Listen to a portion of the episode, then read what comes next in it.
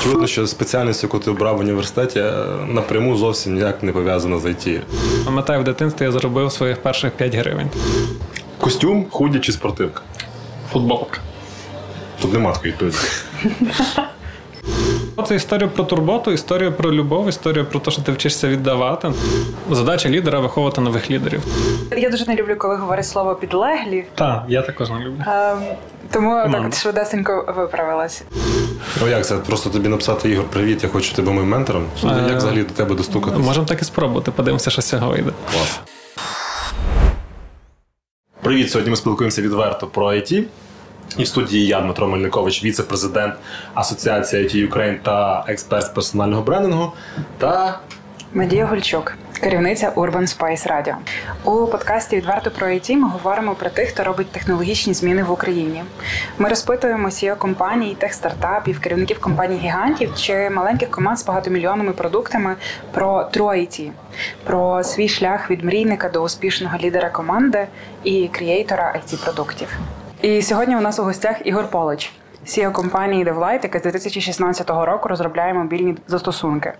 DevLight працює з такими компаніями, як Vodafone, Нова Пошта, Фішка, DocUA, Епіцентр, Портмоне та багато інших. Ігоре, привіт! Привіт, Надю. Радий бути тут. привіт, Ігор.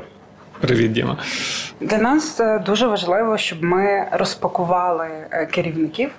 Бо для багатьох е, видається, що керівники це такі дуже серйозні боси, які не роблять ніколи ніяких помилок, і таке враження, що вони ну ніби ну якісь не зовсім як люди, бо в них ніби все повинно виходити ідеально, без ніяких проблем, е, ніби вони нічого не, не бояться. І тому в, цьо, в цій програмі, в цьому подкасті, ми хочемо більше так розпакувати і поговорити про людське.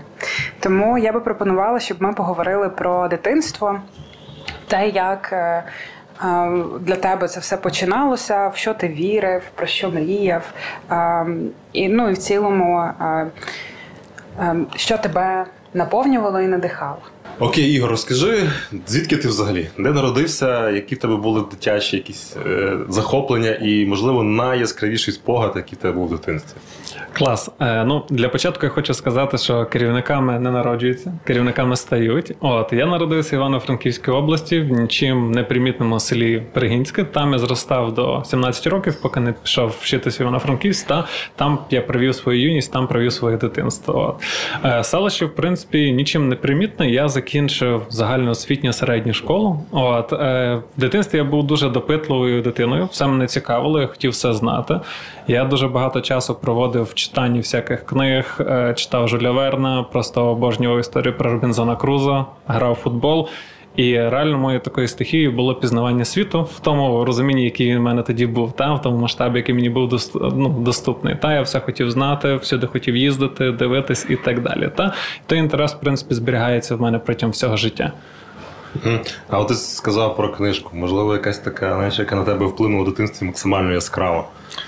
Е, Я думаю, що це був загублений острів Жуля Верна. Мгм. Дякую. А як так сталося, що починаючи з пригод, та бо ти говориш. Бо це е, ці книжки вони більше такі пригодницькі. Як сталося так, що з цих пригодницьких книжок, то ти е, опинився там, де ти опинився? Слухай, ну мій інтерес е, мав певну свою еволюцію. Та? В дитинстві я читав більше пригодницьку літературу. Далі я перейшов вже на літературу більш таку, скажімо, перекладну бізнесову. От мені цікавило вже не видумані історії про Робінзона Круза і п'ятницю, та? а про реальних людей, то як вони здобувають успіх, про те, як працює світ, як працює життя, як працює економіка. І власне того я вирішив вступити університет, та де я навчався протягом шести років в дисципліні фінанси і кредит, та вчився менеджменту, вчився економіки. Мене дуже цікавило розуміння того, як працює економіка, як працює держава, як працюють банки. І, власне, того зробив такий вибір. А повертаючись назад е, про ці пригоди, який в тебе є такий найтепліший спогад з дитинства, який можливо досі тебе наповнює? Ну бо кожен з нас ну ми зустрічаємося з різними викликами в роботі. Можливо, в тебе є якийсь такий спогад, який тебе ну наповнює далі силами, енергією творити далі. Um. не впевнений, чи є прям такий спогад. Та? Я думаю, що їх є насправді багато. Я е, маю спогад, який мене точно мотивує. Я пам'ятаю, в дитинстві я заробив своїх перших 5 гривень. Тобто я виконував якусь фізичну роботу, та і я настільки пишався собою, що я тих 5 гривень заробив. Та я був не вдома, був у своєї бабусі, мені бабуся ці гроші дала. І по дорозі, поки я повертався додому, я їх загубив. І цей спогад досі зберігається в мені. Я його просто згадую, та мені від цього дуже весело. Таке питання стосовно дитинства. Я знаю багатьох власників бізнесів, багатьох керівників, які дуже пишаються тим, що вони виросли в селі бабусі і пасли корову. Ти пас корову? Так. Як тобі цей досвід? Якось відгукнувся на, на бізнесі потім? Я я скажу тобі, що взагалі крізь дитинство червоною ниткою проходить той момент, що в селі повинно ну, потрібно було дуже багато працювати. Тобто город, робота, всяке різне господарство. Я з самого дитинства розумів, що це не найбільш ефективний спосіб проведення часу, скажімо так. Е, тобто роботи вкладалось багато, часу ще більше, якихось коштів чи там, скажімо, дуже великого вихлопу ця вся історія не давала. Того ну це теж такий тригер, який в мене є з самого дитинства. Я розумію, що там працювати треба ефективно. Та? Але тим не менше, всю домашню роботу, яку ми там можемо зараз згадати, от е, всю я виконував. Взагалі, перший мій підробіток це була робота на лісопильній пилорамі. Там я ходив протягом літа на канікулах, типу заробляв якісь перші гроші, які потім витрачав там, не знаю, на дискотеці і так далі. Ну, я чому запитався про ну, про таку, скажімо, фізичну роботу, бо насправді теж багато чув, що власне такий досвід він е, приводить до, до висновків, що головою заробляти набагато ефективніше, набагато краще, чим, чим фізичною працею такою складною, важкою, тому що там в будь-якому випадку є кількість годин, яку ти не можеш зробити більше там в добі. А, І питання про тварин, власне. Тому що наші слухачі люблять домашніх тварин. Чи в тебе були домашні тварини? У нас завжди були котики. В мене і зараз а, є і котик. Та, та, та. Я обожнюю домашніх тваринок. Тобто ця традиція там ведеться в нас вже купа-купа років, і я знаю, що там домашні тварини завжди будуть зі мною. А що для тебе домашня тварина? Ну, знаєш, таке банальне питання: чи є в тебе тварина домашня? Ну, є. А для чого? Ну, для чого тобі домашня тварина? Ну, домашній улюблений – це суцільна любов. Та? Тобто ти про нього піклуєшся, ти про нього згадуєш, ти думаєш, чи він поїв, ти сам можеш там не поїсти, кудись не встигнути, але ти обов'язково повернешся додому, щоб твій чотирилапий е, був ситий, та, був вигуляний, типу, відчув твою любов, обов'язково, типу, погрався, та бо по-іншому воно просто не працює. Того це історія про турботу, історія про любов, історія про те, що ти вчишся віддавати. Там про тому, ну ми всі розуміємо, що тваринка, вона ну її потрібно любити безапеляційно, тому що вона тваринка. Та от е, цей досвід дуже мені подобається, і я точно хочу цей досвід потім передати і своїм дітям. Ти вже згадував, ти навчався в Івано-Франківську. Так. А як була твоя спеціальність? Як вона звучала? Е, Фінанси або фінанси і кредит. Е, взагалі історія мого вступлення в університет була дуже веселою. Е, десь починаючи з 14 років, я точно думав, що я стану юристом. Mm-hmm. Тобто я готувався до вступу в Харківську академію Ярослава Мудрого. Тобто, це була одна з найпрестижніших, один з найпрестижніших юридичних вузів, в принципі, в той час. Та? Я вчив історію, вчив правознавство, е, купу часу проводив всяких е, переглядів нудних історій про Верховну Раду і так далі. і так далі. Але десь в 11 класі я зрозумів, що певно, все ж таки це не моя історія, та не хочу я бути юристом. От е, Хочеться більш ну, типу, якоїсь динамічнішої історії, динамічнішої освіти. Я подав документи в Академію Ярослава Мудрого, в Львівську політехніку, знову ж таки на юридичний факультет, е, в Чернівецький національний університет на юридичний факультет, і чисто випадково Івано-Франківський університет нафти і газу на спеціальності фінанси. Чого фінанси? Просто рандомно мені здавалося, що фінанси це якось типу круто, престижно. Та? Е, в підсумку я майже всі університети прийшов на державну форму навчання, але вибрав вибрав платну форму навчання Івано-Франківську. І це був один з найкращих виборів в моєму житті. Я ніколи не пожалів, ну тобто не жалів про це. Десь вже починаючи з другого, третього місяця навчання першого ще року, я зрозумів, що це моє. Я хочу цьому присвятити більшу частину, якщо не все своє життя. Mm. І досі дійсно щиро вважаю, що це один з кращих виборів. Очевидно, що спеціальність, яку ти обрав в університеті, напряму зовсім ніяк не пов'язана з ІТ. Де відбувся цей злом? Чому ти попав в? Е, Дивись, це так. Повертаючись до історії е, про керівника, тобто фінанси дали мені дуже великий базис в розумінні управління та в розумінні того, як працює компанія, як працює бізнес, як працює економіка в цілому. І ну, в принципі, знаєш, навчання складалося з двох блоків. Перші два роки це теоретичний, це там розуміння того, як працює ринок, що таке конкуренція, що таке конкурентні переваги і так далі. Друга частина це вже більше практична історія про роботу з своїми колегами, про роботу з фінансами про роботу з компанією і так далі. І це дало дуже ну, сильний насправді базис мені як керівнику. Власне, я керівником заснував компанію 22 роки, та я був дуже юний, але я не відчував ніяких проблем в той час з точки зору відкриття компанії, оформлення договорів, розуміння, як вести переговори, розуміння, як в принципі як функціонує вся історія. Навіть якщо це IT, та тобто IT в мене було другорядною складовою, треба було підівчити, що таке технології, що таке розробка, в принципі, що таке софтвер. Та але в ролі керівника, починаючи від самого початку від 22 років я почувався дуже комфортно, власне, через цей базис, який я отримав в університеті.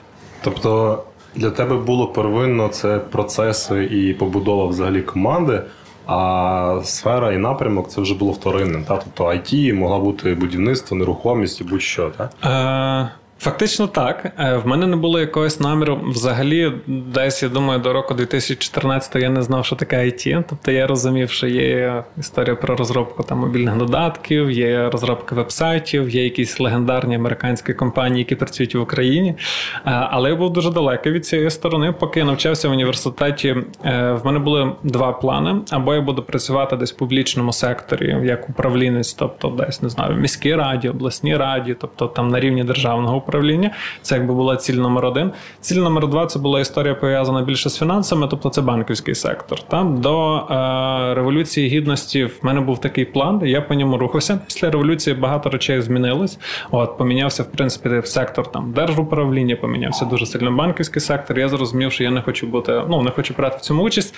І почав задумуватись про найбільш динамічну сферу на той час, яка в принципі і зараз такою є. Це сфера IT. Та в IT в мене знань було дуже мало. Я почав знаходити різні конекшени тут на місці, типу різних розробників, розпитував, чим вони займаються, керівників. Тобто я використовував там будь-яку нагоду, познайомитись з ким-небудь, хто там бере якусь участь в ІТ, то щоб зрозуміти, що це таке. Та бо е, сама галузь виглядала мені дуже перспективною, але я був доволі такий зі сторони. Пройшло півроку, можливо, трошечки більше такого мого ознайомлення зі сферою. і Я точно зрозумів, та що я хочу типу займатися бізнесом в цій сфері. Це дуже перспективно, це дуже інноваційно. Тут працюють класні, розумні люди. Е, Єдиний Єдина проблема, яка була в мене е, на шляху, це те, що було мені 21 рік. Але з нею ми справилися. І тут є гроші, так? Теж одна з, одна з причин, чому ця сфера. Я думаю, так. Підкажи, ти в мене є два питання зараз. От ти сказав, що були проблеми через те, що тобі 21 рік. Ти зустрічався з цим е, ейджизмом? Е, я не назву, що це ейджизм. Та? Я скажу, що це певний стереотип, який мені приходилось розвіяти. Та? Тобто я був реально ну, досить молодий. Та? Тобто, в 21 рік я вирішив, що так, я хочу ну, робити цю справу, я хочу займатися бізнесом. Е, я поїхав в нашу місцеву е, місцеве управління податкової служби, зареєстрував ФОПа третьої групи. Я поки не розумів, для чого він мені потрібен, але все-таки, знаєш, була точка неповернення. От. І після цього я почав думати про те, ну, власне, де я можу створити перший проект. Почалися якісь перші партнерства, але в чому суть, відповідаючи та розвиваючи твоє питання. Е, Практично всі ставились дуже скептично е, з точки зору клієнтів, зі сторони клієнтів, зі сторони замовників, тому що всі питають, скільки тобі років? А ти вже університет закінчив чи ні? Mm. А може там тобі на стажування для початку, а не для бізнесу? Та? Е, Перші роки це справді викликало ну, такий дискомфорт. Тобто е, я розумів, що він є, він нікуди не подінеться. Я, в принципі, нормально до цього ставився, але я розумів, що на цей виклик треба відповідати. То мені прийшлось дуже багато вчитись в той момент, щоб якщо там віком я не можу відповідати е, своїм клієнтам чи своїм замовникам, то рівні експертизи, рівні володіння знань, інформації я мав би відповідати. Я протягом там до 25 років дуже багато часу вкладав саме в навчання. Та Вчитися мені було легко, я люблю цю справу. Ну і десь після 25 років ця історія зникла. От е, коли ти розповідав от свою історію, що ти як дослідник та відкривав для себе нові грані IT для того, щоб зрозуміти в цілому, як це функціонує, і для тебе було важливо це вибудовувати різні процеси, робота в команді. Для мене це звучить як шлях такого е, лідерський шлях дослідника. Підкажи, чи був в тебе е, досвід, або можливо е, ти досі це практикуєш історію про наставника? Можливо, хтось тебе вів, можливо, хтось підказував. Е, наставники в мене були завжди. Я вважаю, що без наставника рухатись дуже важко, а ще важче здобувати якийсь значимий результат чи значимий успіх. Тобто. Під час дитинства це були мої батьки, був мій хресний батько. Коли я був старший, це були викладачі в університеті. Е, також завжди був безперечно зібраний образ з тої літератури, яку я читав. Та тобто я розумію, що я багато думок переймав від людей, які писали якісь свої праці, свої ідеї 100 років тому, 50 років тому, сучасники наші. Та досі вважаю, що якщо людини немає ментора чи немає наставника, їй достатньо піти в книжковий магазин, взяти, вибрати декілька класних книг, і вона знайде свого ментора. Та е, ментори в мене були по життю завжди, є і зараз, і це справді дуже допомагає рухатись, тому що в тебе є людина, яка тебе повністю розуміє, в тебе є людина, яка знає твої плюси, знає твої мінуси, може дати тобі якусь правильну пораду відносно твоєї особистості. Як ти обираєш ментора? Які критерії, на що ти звертаєш увагу? Е, в першу чергу в мене є декілька менторів в різних сферах життя, і ну, головний фактор, який який я ставлю перед тим, як вибрати ментора, що ментор має мати вже ті досягнення, той результат чи той успіх, до якого я тягнусь в перспективі одного, двох чи трьох років. Та тобто, якщо ми говоримо там банально, допустимо, про бізнес, тобто в нього мають бути ті результати, помножені на три, на чотири відносно яких маю я. Та я розумію, що ця людина прийшла той шлях, в неї є знання, в неї є інформація, в неї є розуміння, як досягнути тих цілей. Це безперечно дуже важливо. Але це тільки один фактор. Другий фактор це ціннісний меч, тому що дуже важливо, щоб ви з людиною сходились по світогляду, ви сходились по філософії вашого буття, сходились по тому, як ви бачите світ і що ви хочете віддавати. Та? І третє, е, мені дуже важливо, щоб я також був корисний ментору, та? щоб я йому щось міг віддавати, був ціннісний для нього, і щоб це була гра в, ну, вдвоє воріт. Якщо говорити про послуги ментора, скажімо це так. це так. Да? Ну, то ти ти говориш про двосторонню взаємодію, ти віддаєш, ти отримуєш і навпаки. Але все одно людина-ментор в твоєму розумінні, як ти це сказав, це людина, яка самодостатня, і для неї, можливо, це не є там цікавим взагалі витрачати час на менторство когось. Та я знаю просто, що в них це більше про віддавання. Та? Як умовно ти розраховуєшся з ментором? Е, Очевидно, що ніяк з точки зору фінансового плану. Та? Тобто е, я вважаю, багато людей вважає, думаю, що ти також. що Задача лідера виховувати нових лідерів. Та того ми вкладаємо також свій час в те, щоб виховувати, щоб бути наставниками для інших людей. Е, коли йде мова про віддачу якусь ментору, це де історія про подяку, про віддачу в зовнішньому середовищі, про класний фідбек про нього, про якісь корисні рекомендації, які йому також можуть бути корисними, та які можуть йому слугувати, які можуть створити якусь цінність для нього. Та і власне про дружбу насправді та тому, що такі стосунки рано чи пізно точно перетворюються в дружбу. Ви один одного добре знаєте, ви обговорюєте найскладніші моменти свого життя, е, ви ділитесь цінною інформацією, і очевидно, що в цьому зав'язується дружба. Окей. А, а чи є якась алгоритм роботи з ментором. Там не знаю, раз на місяць зустрічаємося, чи це ситуативно? Е, Ситуативно. Я стараюсь користуватися наставництвом чи менторством не більше ніж раз в місяць. Тобто ми обговорюємо конкретні якісь проблеми, обговорюємо те, як я бачу шляхи виходу з тої проблеми, обговорюємо. Е- якісь речі, які я не помітив в своїх шляхах, та тобто якісь білі чи сірі плями, які типу я не зміг в силу свого досвіду чи нерозуміння побачити, взяти до уваги і так далі. І після того місяць-півтори я працюю до того часу, поки в мене знову ж таки не з'являється якісь питання. Тобто, в роботі з ментором е, я не дивлюсь на ментора е, як на. Якусь, знаєш, ну тобто солодку цукерку, яка типу лікує всі симптоми, вирішує всі мої проблеми. Однозначно, що ні, проблеми свої я повинен вирішувати сам. Та так само, як здобувати досвід. Але коли є людина, яка ну, спрямовує тебе по правильній траєкторії, ти просто витрачаєш на це менше часу. Тому так. А оця історія з долученням ментора це твоя особиста історія, чи ти її теж доєднуєш до роботи в компанії, чи можливо ти в компанії є ментором для своїх працівників? Е, очевидно, що є. Тобто я стараюсь допомагати всім працівникам настільки, наскільки можу, саме в форматі коучингу. Тобто для мене дуже важливо не вирішувати. Задачі за моїх працівників, за моїх колег, не вирішувати їх проблеми самостійно, не займатися мікроменеджментом. Це вже зараз, та раніше було по-іншому. А саме власне давати їм інформацію, знання, багато спілкуватися з ними, розпитувати, е, як вони бачать шлях виходу з якоїсь задачі, з якоїсь проблеми, просто типу виконання якогось проекту, і при потребі коригувати. Тобто моя задача Ну, типу, щоб люди вчились. Та? Я готовий допомагати їм в міру з того, наскільки я знаю, типу, наскільки я можу їм допомогти. Е, Так я бачу задачу менторства в компанії, і в мене є також декілька людей, для яких я слугую наставником, яким я також передаю свій досвід і знову ж таки працюю з ними в такому самому форматі. Тобто, в основному я задаю їм питання, слухаю то, як вони бачать відповіді на ці питання, і по можливості коригую там, де можу. Коли ти говорив про наставника, ти згадував про те, що тобі дуже важливо, ну як ти обираєш, тобі дуже важливо, щоб ціннісно ви співпадали, та щоб резонували різними, ну, наприклад, можливо, не скільки підходами, але те, у що ви вірите. Можеш розказати, які цінності ти е, просуваєш?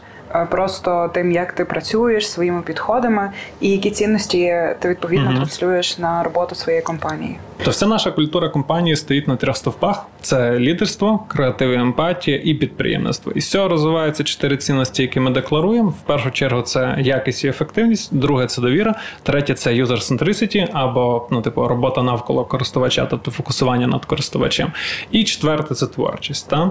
Е, чому підприємництво? То що Дійсно, хочемо виховувати лідерів своїй компанії. Та ми хочемо, щоб люди мали підприємливий спосіб мислення, щоб люди хотіли створювати. Та і в принципі креатив, і емпатія і підприємництво, про яке ми говоримо, та ці всі стовпи дуже сильно допомагають нашій компанії рухатись. Та тому ми не шукаємо виконавців, не хочемо просто в своїй компанії людей, які проходять роблять роботу, ідуть. Mm-hmm. Чим творчих особистостей, які хочуть створювати, створювати щось нове в форматі підприємництва, бути лідером для своїх команд, бути лідером для своїх клієнтів, ну і драйвити нашу галузь взагалі. Ти говорив про те, що ти маєш ментора. А от ті, хто зараз нас слухають, можуть до тебе потрапити як до ментора? І якщо так, то які взагалі мають бути умови? Е, безперечно, тобто в людей має бути жага до створення чогось нового, справді жага, а не просто якась історія навіяна зовнішньою мотивацією. Там людина має підходити по ціннісному базису, по світогляду. Е- Бачити світ точно так само, як бачу я, та? для того, щоб ми розуміли, що в нас є матч, і ми можемо бути корисні один одному. І третє, я маю розуміти, що я можу тій людині допомогти. Та тому що є дуже багато випадків, де я некомпетентний, де закінчується ну, межа того, що я знаю, що я можу, та і просто, ну, типу, там. Вводити людину в обману я не хочу. Ну як це? Просто тобі написати Ігор, привіт, я хочу тебе моїм ментором. Як е, взагалі до тебе достукатися? Можемо так і спробувати, подивимося, що з цього вийде. Клас. Ти згадав е, в нашій розмові таке цікаве слово, як мікроменеджмент, яке для підприємців, які починають свій бізнес, це просто там основа їхньої діяльності, воно їх драйвить, тому що вони займаються цією роботою, яку люблять. Але на етапі дорослішання, на етапі е, росту компанії, кожен власник від слова мікроменеджмент у нього просто болить голова. Е, як ти справився з цим? Ти правий про те, що кожен підприємець проходить цю еволюцію е, від управління на рівні мікроменеджменту до управління на рівні делегування. Це складна історія, тому що вона потребує довіри як до себе, так і до команди. Але цю довіру можна тільки випрацювати, тобто ніяким чином ну, вона не може взяти сама по собі. Якщо ми спілкуємось про мою першу команду, то вона складалась повністю з історії про мікроменеджмент. Тобто це були відносини, типу задача звітність, задача звітність. Та. Е, з часом я зрозумів, що це дуже неефективно. В першу чергу. Е, через брак мого часу, моєї енергії, моєї уваги. Тобто ти не можеш контролювати все з плином часу, з плином того, як твоя команда розростається, ти розумієш, що або ти відпускаєш ситуацію, починаєш делегувати, і що дуже важливо, створюєш якусь інфраструктуру для делегування. Тобто ви створюєте якісь стандарти, шаблони, розумієте, як виглядає ваша корпоративна рутина, розумієш, чого ти чітко очікуєш від людини, що вона тобі віддає. Ну і ти можеш це порівняти по якомусь формату. Е, тоді воно починає працювати. Та ти починаєш делегувати, в тебе починає ставати більше часу, ти вивільняєш його на якусь творчість, на нові ідеї, можливо, на нові напрямки бізнесу і так далі. Якщо ми говоримо тільки про мікроменеджмент і про підприємця, який не справляється з цією задачею, то я думаю, що він просто проходить декілька циклів і в кінці кінців повертається до того начала, звідки він розпочинав. Така моя думка. Тобто для тебе мікроменеджмент це такий собі е, виклик, челендж, який кожен підприємець в будь-якому випадку повинен пройти. І за результатами того, який він нього пройшов чи не пройшов, бізнес розвивається або не розвивається. Е, думаю, що там я б навіть відповів з іншої сторони, тобто розвиток бізнесу ну і мистецтво масштабувати. Це мистецтво вміти делегувати. Тобто, якщо в тебе є класні люди, тобто ти їм довіряєш, вони добре справляються на рівні проблем, на рівні задач, на рівні е, тієї проблематики, яку ти делегуєш, та ну якою живе ваша компанія. Ви класно розвиваєтесь, ростете в глибину в експертизі, масштабуєтесь в ширину в кількості своїх операцій, транзакцій, обороту, доходу і так далі. Якщо ж ні, та якщо ти як підприємець не ростеш, ти не довіряєш, ти не можеш делегувати. Ну тобто ти ніколи не масштабуєшся. Тобто це мистецтво тобі поки що тільки придеться вивчити. Дуже цікаво, ти сказав про делегування і про довіру. Е, як на мене, це дуже важлива складова будь-якого бізнесу. Довіра, власне. Що для тебе довіра, і як ти справляєшся з ситуаціями, коли не оправдали твою довіру? Е, почну з другого. Тобто ми в компанії дуже толерантні для помилок. Ну, до помилок. Я ну, вважаю, що помилка це взагалі така енергія до інновацій. Помилка це енергія до розвитку, до масштабування, але дуже важливо помилки не повторювати двічі, а ще гірше не повторювати їх тричі. Та? Тому що якщо ви повторюєте помилки двічі, тричі чи більше, це означає, що ви як організація, ви як люди, як керівники не вчитесь. Та? Тобто ви ну, не сприймаєте той досвід, не проводите ретроспективи, просто час. Того до помилок ми ставимося абсолютно окей, якщо ми говоримо про довіру. Якщо ми спілкуємося про те, е, які відносини ми будуємо і я конкретно будую в компанії, ну вони дуже ліберальні, толерантні. Тобто я дійсно довіряю. Тобто за замовчуванням я довіряю всім своїм колегам, та тому що оскільки вони потрапили в цю компанію, і ми бачимо, що ми хочемо з ними працювати. Вони пройшли якийсь відбір. Ми розуміємо, що ця людина ціннісно має матч з нашою організацією. Ми готові цій людині делегувати, ми готові цій людині віддавати. Безперечно, з якимись корективами, безперечно, з якимось наглядом, з допомогою, з менторством. Е, і це насправді є довіра. Та? Тобто ти не стараєшся контролювати людину в кожній задачі, ти не стараєшся контролювати її за кожною хвилиною. Ви не обкладаєте офіс камерами, не обкладаєте типу е, своїми моніторами, тайм-трекерами. Тобто ви довіряєте людям. Але дуже важливо, якщо ми говоримо про довіру, це створити ту інфраструктуру для довіри, та ту площину. Тобто люди мають розуміти місію, візію вашої компанії. Вони мають розуміти, що вони власне приходять сюди витрачати свій життєвий час та свою енергію. Е, до якої спільної цілі ви всі рухаєтесь, ну і що в кінці кінці вийде цього всього. Я думаю, що якщо такий фундамент, базис на рівні організації не побудований, дуже складно говорити про делегування, про якісне делегування, якісну довіру.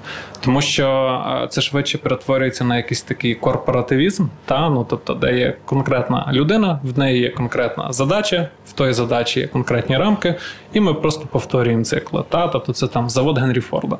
Чи віриш ти в формат, коли компанії мають горизонтальну форму управління? Е, я думаю, що так. Тобто я не можу дати відповідь вірю чи не вірю. Поки що я бачив дуже мало таких прикладів, але е, ну, типу, на рівні інтуїції я розумію, що це можливо. Просто знову ж таки ми вертаємося ще раз і ще раз до того поняття, яке я називаю інфраструктурою.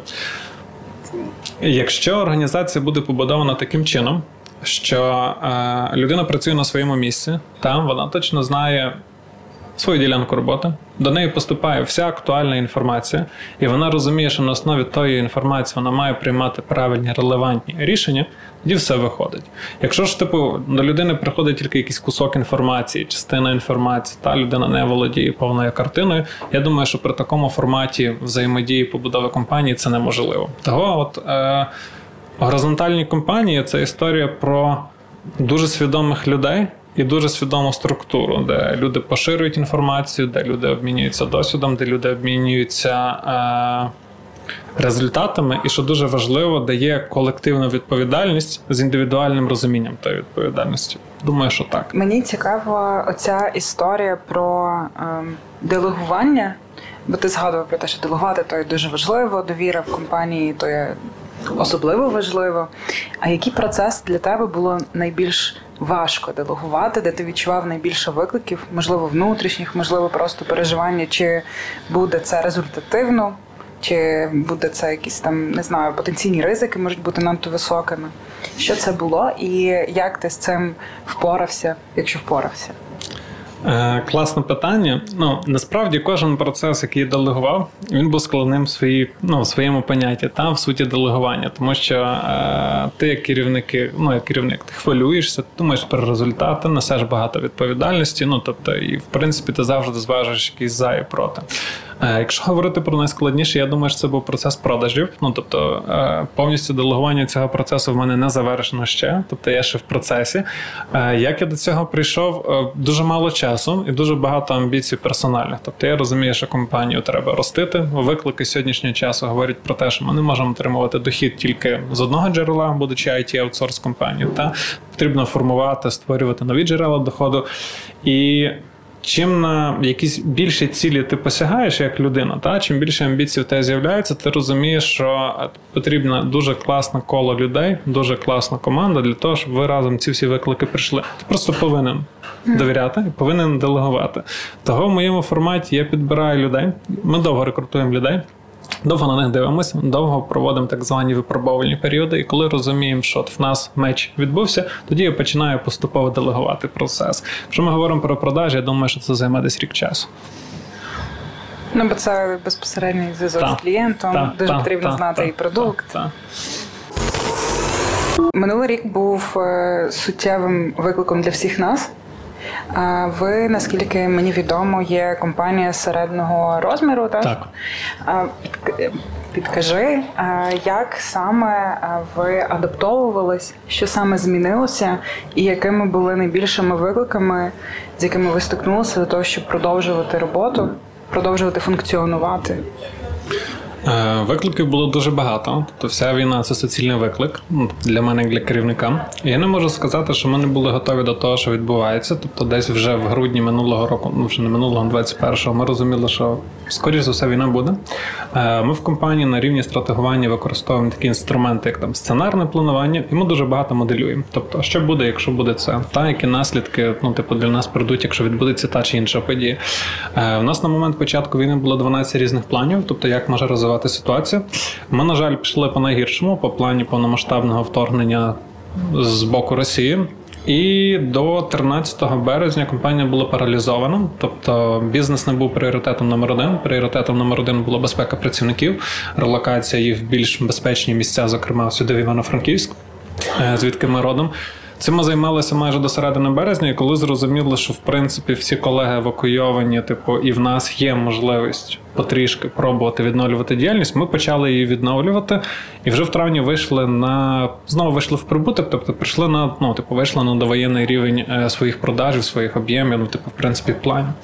З точки зору викликів, викликів дуже багато. По-перше, позбирати всіх працівників по всій Україні, та тому що частина персоналу нашого, частина колективу працює ремонтно, е, забезпечити їх зв'язком, забезпечити їх всіма благами для того, щоб вони могли продовжувати свою роботу, прокомунікувати всіма клієнтами пояснити, що ми живі, що ми готові продовжувати працювати, що в нас є для цього засоби, інструменти, мотивація, енергія, можливість е, забезпечити наші офіси, наші шелтери автономністю, тобто закупити старлінки.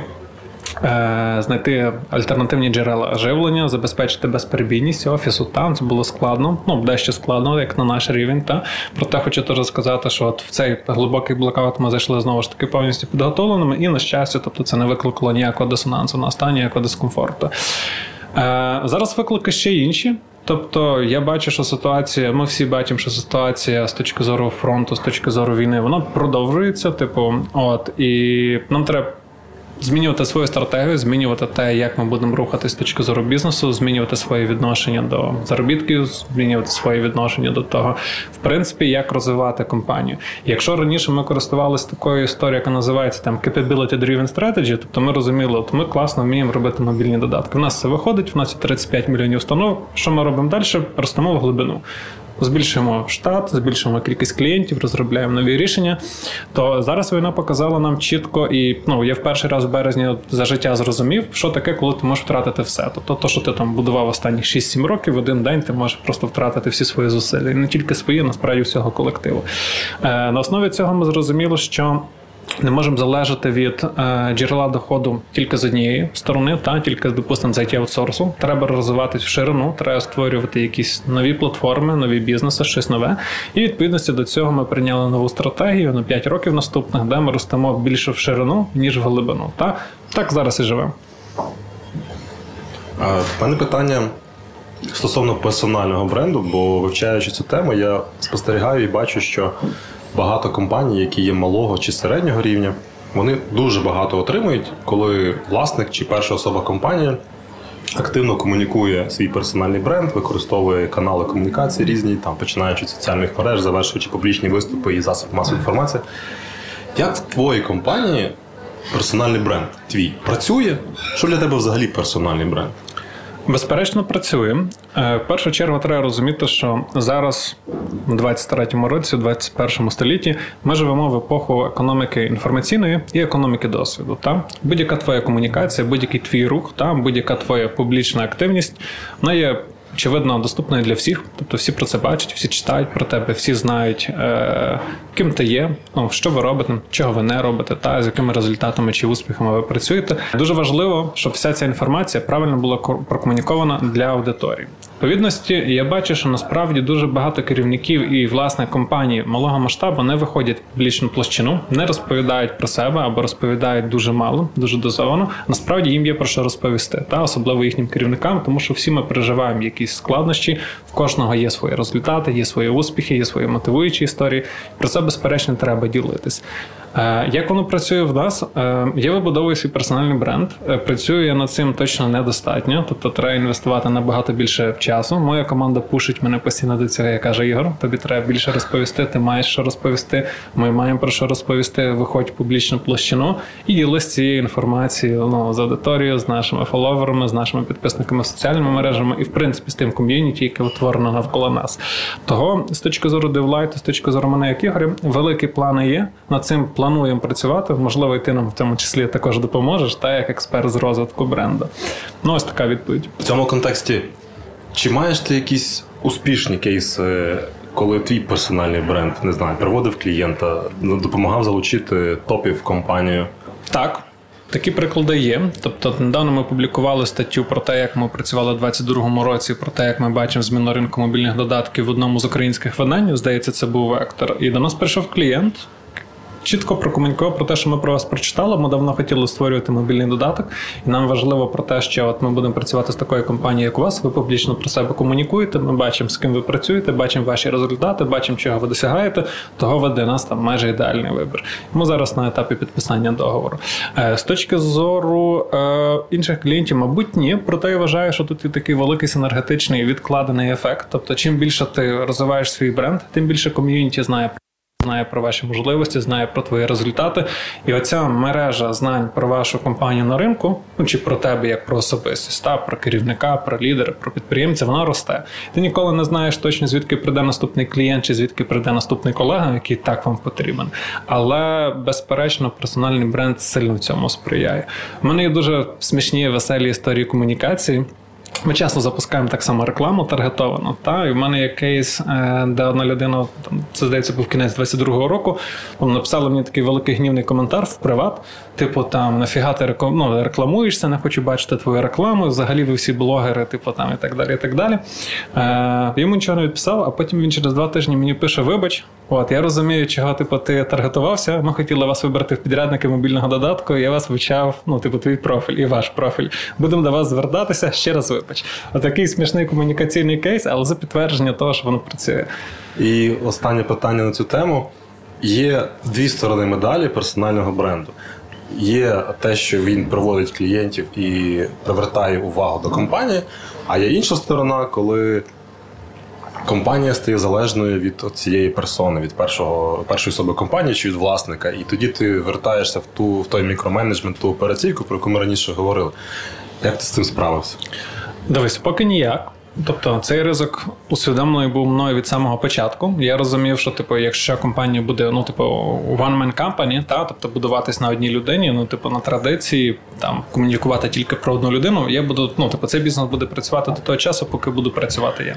Відповідності, ми в публічну площину виводимо їх колег, нашого маркетинг керівника, наших розробників, наших head of delivery, які також дають публічні спічі, пишуть статті, розповідають про те, як вони в своїй ділянці роботі працюють, і створюють от по відношенню до мене такий синергетичний ефект. Тобто всі розуміють, що це не компанія однієї людини Ігоря Полича, а це є колектив, команда DevLive. Та бо власне я сам по собі нічого не можу. Тобто створюється все командами. Та тільки команди в нашу інформаційну епоху можуть створювати якісь великі класні продукти.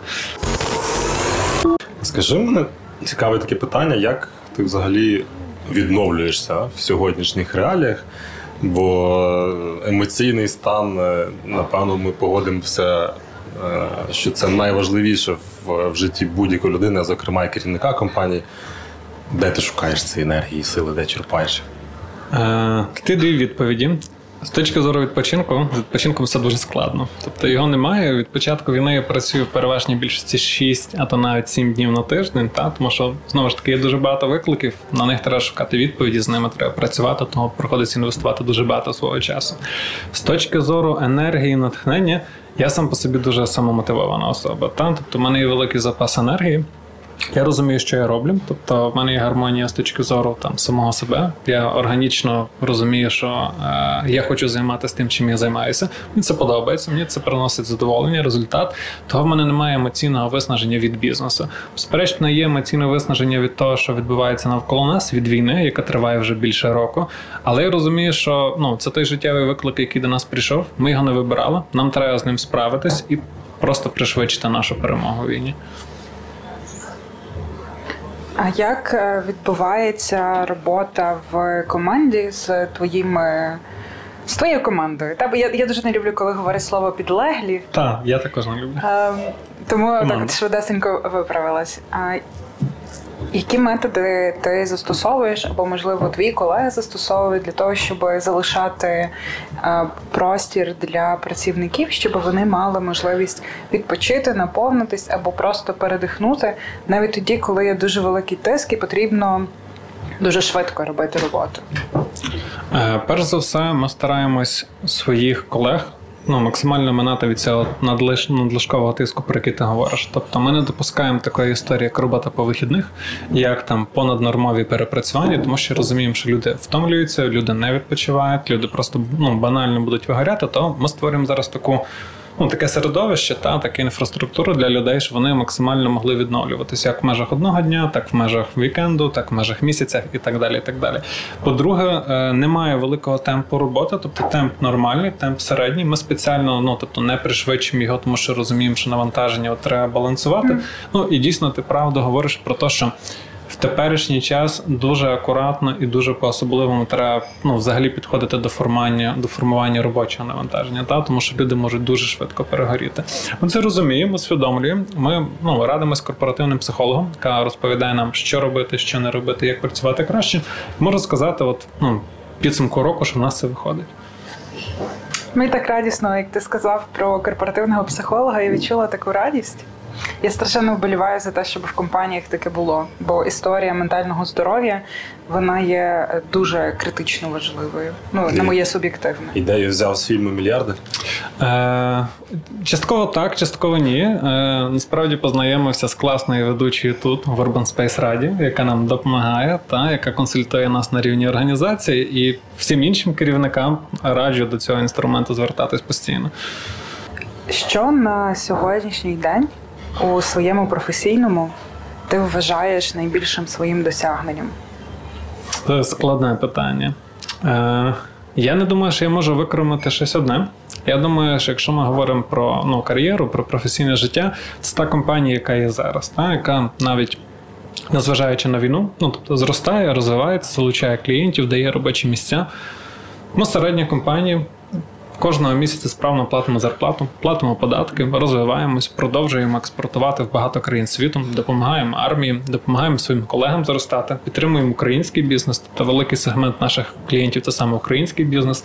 І ми бачили перед собою ту мету, що ну задача і ціль під час війни максимально їх витягнути там, де можна максимально їм допомогти. Нам це вдається. Тобто, ми дійсно завжди стараємось допомогти там, де ми можемо. Цим насправді пишаюсь, тим, що я зараз тут спілкуюся з вами і можу ділитися цією інформацією з нашими слухачами. Це все звучить дуже гарно. І я там е, кілька разів вже е, там е, давала компліменти, тому що мені дуже воно ну, резонує, подобається. А тепер скажи, що тебе дратує? Бо не можеш бути воно все так ідеально. Де та ложка дьогтю? Так. Е, Та, не буває нічого ідеального. Я не можу сказати, що мене прямо щось дратує. Я так розумію, що ми про бізнес спілкуємось, uh-huh. Е, але є речі, звісно, які мені не подобаються.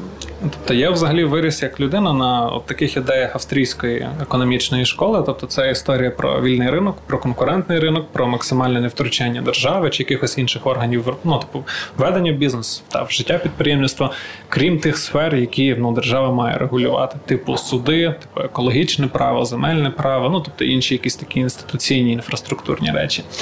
От і коли я розумію, що там якийсь орган чи держава, ну я не говорю зараз конкретно про якусь ситуацію України, типу говорю більше утріровано про те, що ну про ті тенденції, які я бачу в світі пробує залізати, ну, типу, в бізнес, розповідати, як підприємець чи компанія має жити, що вони повинні робити, і так далі.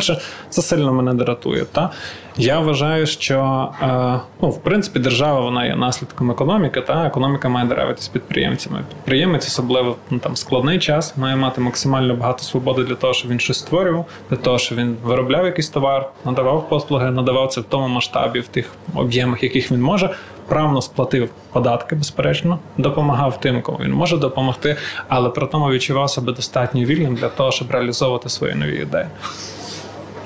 Ну тобто, це історія, мабуть. А ти мене виправив, якщо я зараз не, невірно для себе це ну, зрозуміла. Ем, бо воно мені прозвучало, як що тебе дратує історія про те, що ем, представники бізнесу залишаються на тому початковому рівні, з якого вони почали. Бо воно мені дуже відгукується з тим, про що ти згадував, що ми всі починаємо з мікроменеджменту, і воно мені прозвучало так, що. Ем, що це про те, що не рухається далі. Просто ніби воно заморозилося і е, так сидить. Не зовсім. Е, Те, про що я розповідав, це швидше про те, що підприємець має відчувати себе вільним. Тобто він має бути вільним до створення нових цінностей, до створення нових товарів, створення нових послуг. І максимально необмежений з точки зору якихось контролюючих органів, регуляторки, інших речей, е, крім якогось необхідного мінімуму для того, щоб ми працювали всі в одинаковому конкурентному полі. Та? Чи стане підприємець більш конкурентним чи ні, це безперечно залежить від нього. Але чи стане ну, типу, весь ринок більш конкурентним чи ні, це вже безперечно залежить від того рівня свободи, який є на цьому ринку. Моя позиція така. Ця думка дуже далека від того, щоб бути новою. Тобто в цій думці більше 100 років. От вона належить, ну зародилася вона в Австрії. Е, і там один із основоположників це Йозеф Шумпетер, викладач Чернівецького економічного е, університету, який викладав там трошки більше 100 років тому. Ну, визнана фігура в всьому світі. От дуже рекомендую комусь ознайомитись ну, з його працями і з його думками. І ми маємо дуже класний алегоричний приклад, що виходить, ну, типу, е- якщо історія от там. З регуляцією, історія там занадто сильним впливом держави в бізнес відбувається. Це історія. Ну це ми можемо побачити в книзі Айн Ренд. Хто читав, хто не читав про ну, типу, дуже рекомендую. І Айн Ренд дуже чітко ілюстративно зображає, що відбувається, коли держава занадто сильно залізає в бізнес, коли починає вказувати бізнесу, що відбувається, та чим це закінчується. Е, Тому така моя відповідь. Кожен бізнес і кожен стартап починається з мрії, з того, що ми щось собі придумали, і потім до цього йдемо. Як ти свої мрії втілюєш? Втілюю поступово, крок за кроком. До початку настання війни мрія була одна побудувати ту велику компанію згідно тої візії, яка в нас є. Зараз мрія тільки одна, щоб наша Україна пошвидше перемогла. Чи ти чув про такий сервіс, як Dreams від е, Укрсибанк BNP Paribas Group, який дає можливість відкладати, не задумуючись, гроші на певні мрії. Ти, ти собі скачуєш додаток Укрсип онлайн. Там є певні категорії, в яких ти можеш збирати гроші на конкретну мрію. Просто не задумуючись, тому що в певний період часу з твого рахунку туди списується та сума, яку ти собі е, вибрав. Е, Чу. Мені дуже подобається цей сервіс, тому що ну, я вірю в те, щоб втілити свої мрії, ти маєш бути фінансово незалежним також. Та фінансово незалежним ми стаємо поступово, крок за кроком, з дня в день, місяць при місяць, відкладаючи на свої мрії і з часом їх реалізовуючи. Ну, сьогодні, до речі, маленьку ремарку. Сьогодні вже є більше як 100 тисяч користувачів е, цього сервісу Dreams. І питання до тебе, можливо, в лоб. Чи би ти скористався саме цим сервісом? Думаю, що та я обов'язково ним скористуюся. На завершення нашої зустрічі я би хотів провести коротенький бліц. Питання-відповідь. Тут довго думати не треба. Окей. Чуєш, відповідаєш. Фраза і слово, які. е, Фраза чи слово, яким ти підбадьорюєш своїх колег. Поки ти живий, все можливо. Фраза чи слово, яким ти свариш своїх колег. Ох, Якщо ти свариш. не сварю, не знаю. Тобто нема такого слова. Немає такого. Нам це слова. добрий керівник. Е, справедливий, але такої фрази в мене немає. А що у тобі є такого, що найнестерпніше для команд? Ну, наприклад, там сьорбаєш каву з горнятка. Е, думаю, що уважність до деталей. Твоє guilty pleasure або гріховна насолода. Ох, е, це точно поїдання солодкого. А, довше поспати чи потренуватися? Потренуватись. Приготувати самому, замовити доставку Замовити. чи поїсти в закладі. Замовити. Костюм, худі чи спортивка. Футболка. Тут нема такої відповіді. Весь день зустрічі чи листування? Е, мікс до обіду зустрічі, після обіду листування. Бачити, говорити чи чути? Чути. Вечірка, сімейний вечір чи вечір наодинці сам з собою. Вечірка. І улюблений читміл На жаль, бургер. в Урбані. Так. Клас. З зеленою свининою. Ну, це ж інтеграція, все нормально. А я нагадаю, що сьогоднішнім гостем у нас був Ігор Полич, який є CEO компанії DevLight, яка з 2016 року розробляє мобільні додатки, і серед клієнтів в них такі відомі бренди, як Vodafone, Нова Пошта, Фішка, DocUA, Епіцентр, Портмоне та багато інших. Це був подкаст відверто про IT. Подкаст створений асоціацією IT Ukraine спільно з Urban Space Radio, а генеральний партнер проекту відверто про IT Укрсиббанк BNP Paribas Group. Це були е, Надія Гульчук, керівниця Urban Space Radio, та Дмитро Мельникович, віце-президент з піар питань Асоціації IT Ukraine та експерт з персонального бренду. Почуємось.